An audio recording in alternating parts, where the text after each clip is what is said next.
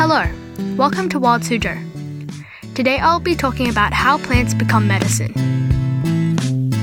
Medicines are known to do amazing things, like cure bad diseases and make you feel better when you've caught a sickness.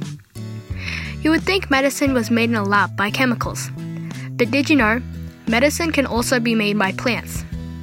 So, what are some plants that can help you when you aren't feeling good? There are many plants that can help you feel better, but here are a few of the most common problems that plants can help you to feel better.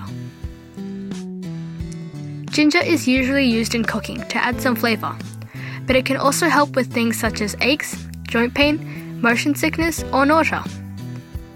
Another common thing found in cooking is peppermint.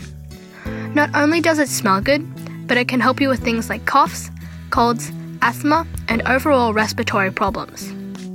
It can also help you to relax your muscles. Lavender, like peppermint, can also help respiratory problems. It also helps the skin with problems like acne, eczema, and wrinkles.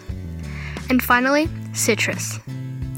Citrus fruits like oranges, grapefruits, lemons, and pomelos help you with your immune system, which can help prevent you from getting sick. So, next time when you're sick, see if there is a plant, fruit, or vegetable that can help you feel better. But always remember check that it is safe to eat and don't have too much.